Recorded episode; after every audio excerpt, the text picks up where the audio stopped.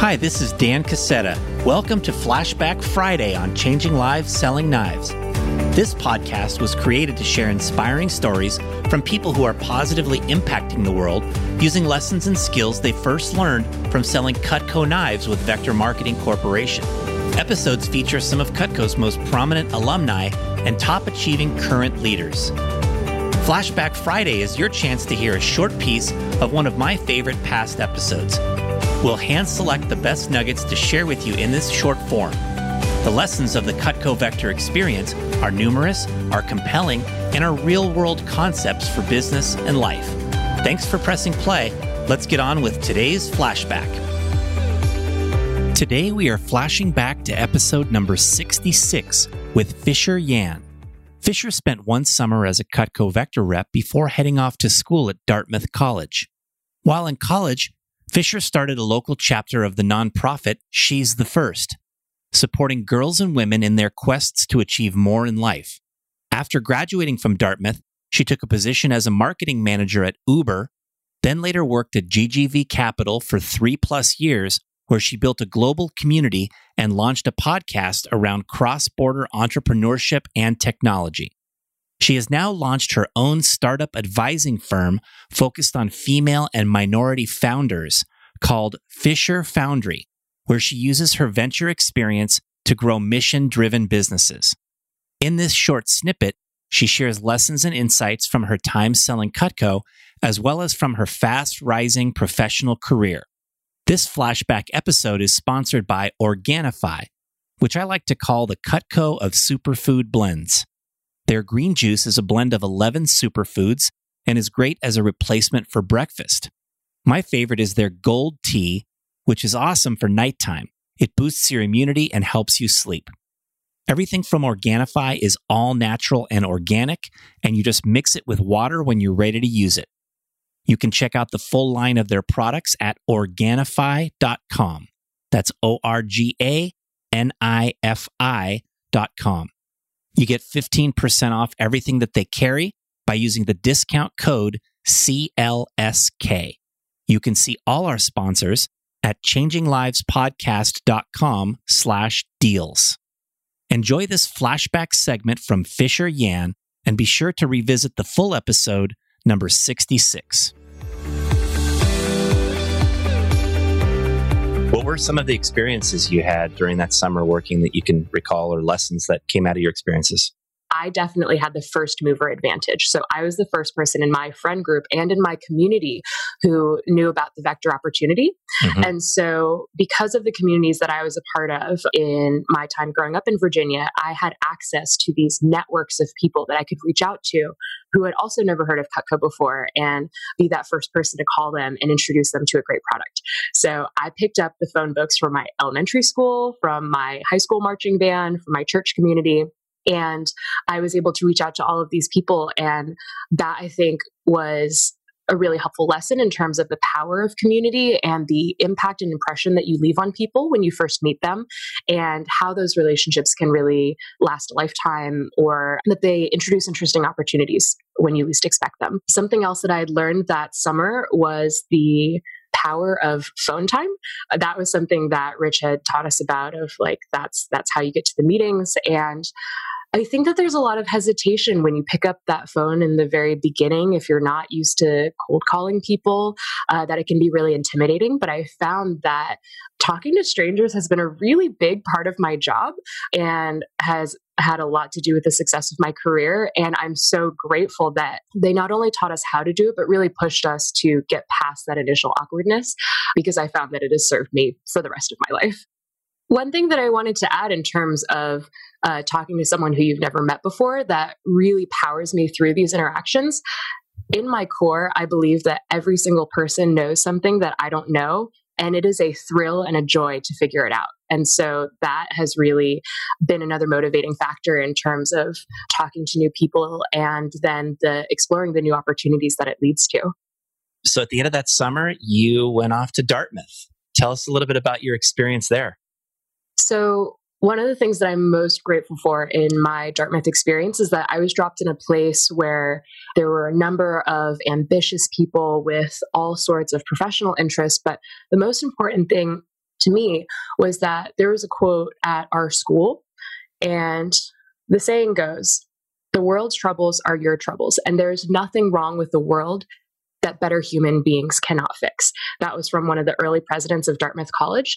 And we were reminded of that quote every single year, whether it's the beginning of the year or during graduation, around what the Dartmouth education could give to us and also empowering us to think about our ability to impact change on all sorts of problems, whether it's environmental, political, business related, throughout the spectrum.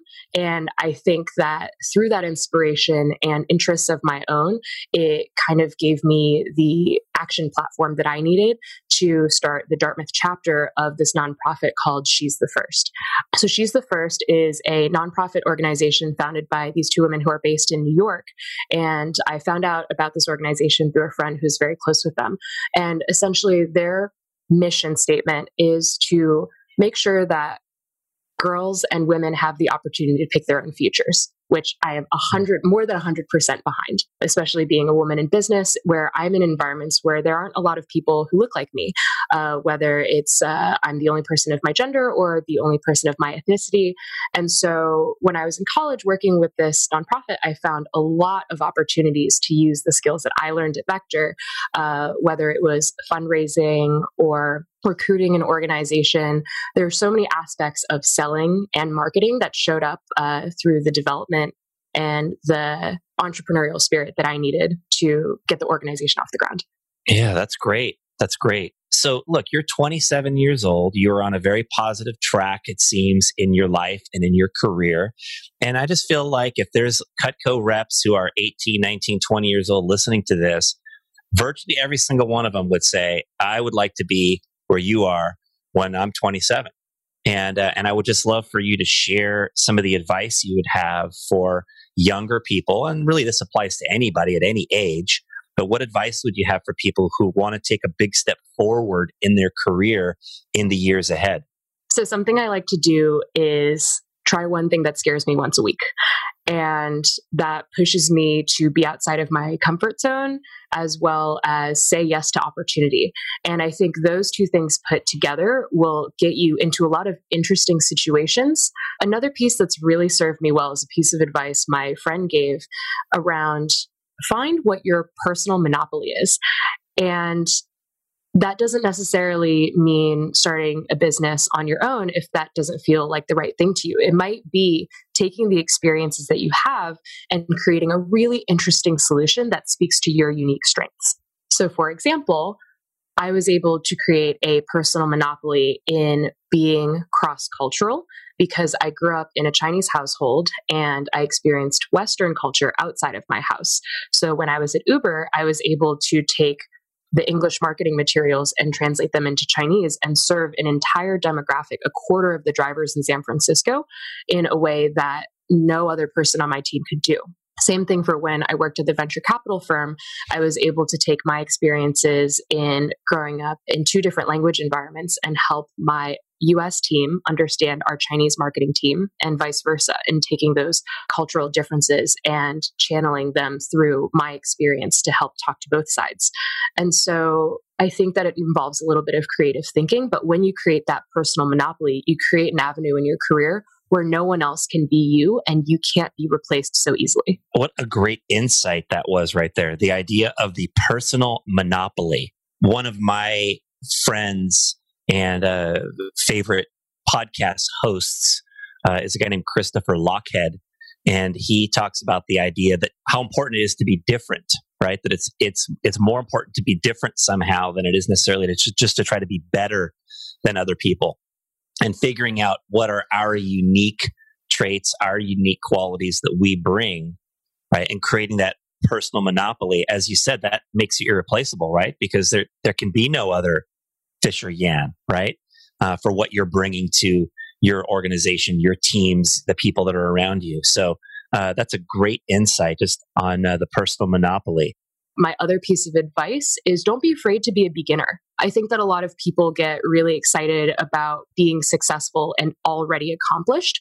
But I think that there's a lot to be said about a willingness to try new things because you might find out that becomes your personal monopoly. You might find out that this is a different way of doing things that eventually the industry will adopt. And that kind of goes back to what I was saying about the first mover advantage. But it does require you to be humble enough to be a beginner and to not be excellent at something amazing right off the bat. Mm, that, that's a great insight. You said something about just the whole idea of trying things that scare you.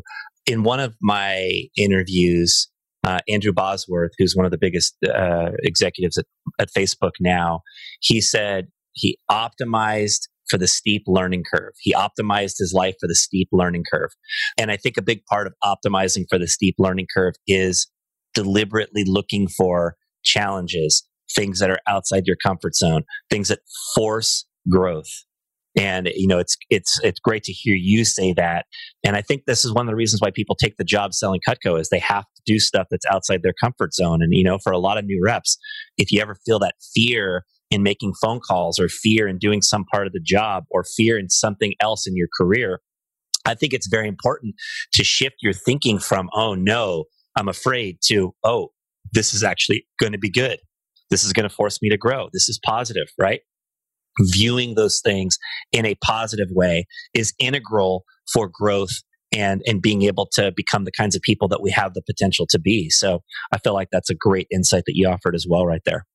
Another piece that I'll add to that is a phrase that I actually got from She's the First. We had it on our t shirts, and it says, Go the extra mile, it's never crowded.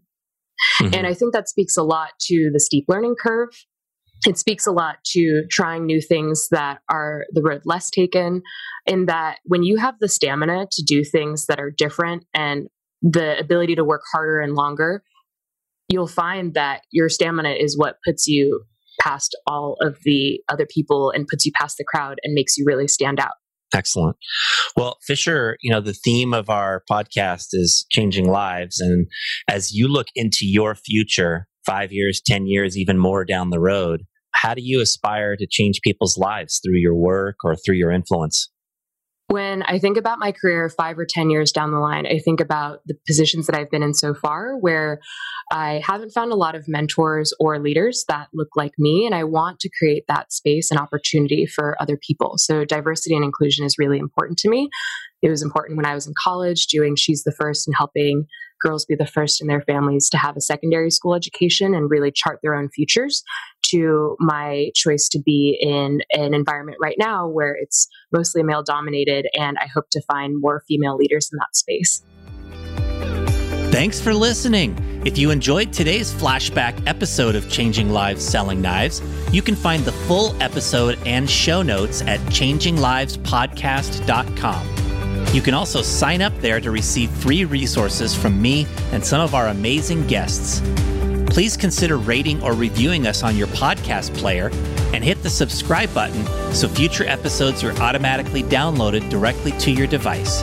This is Dan Casetta signing off. We'll be back in a few days for our next story about changing lives.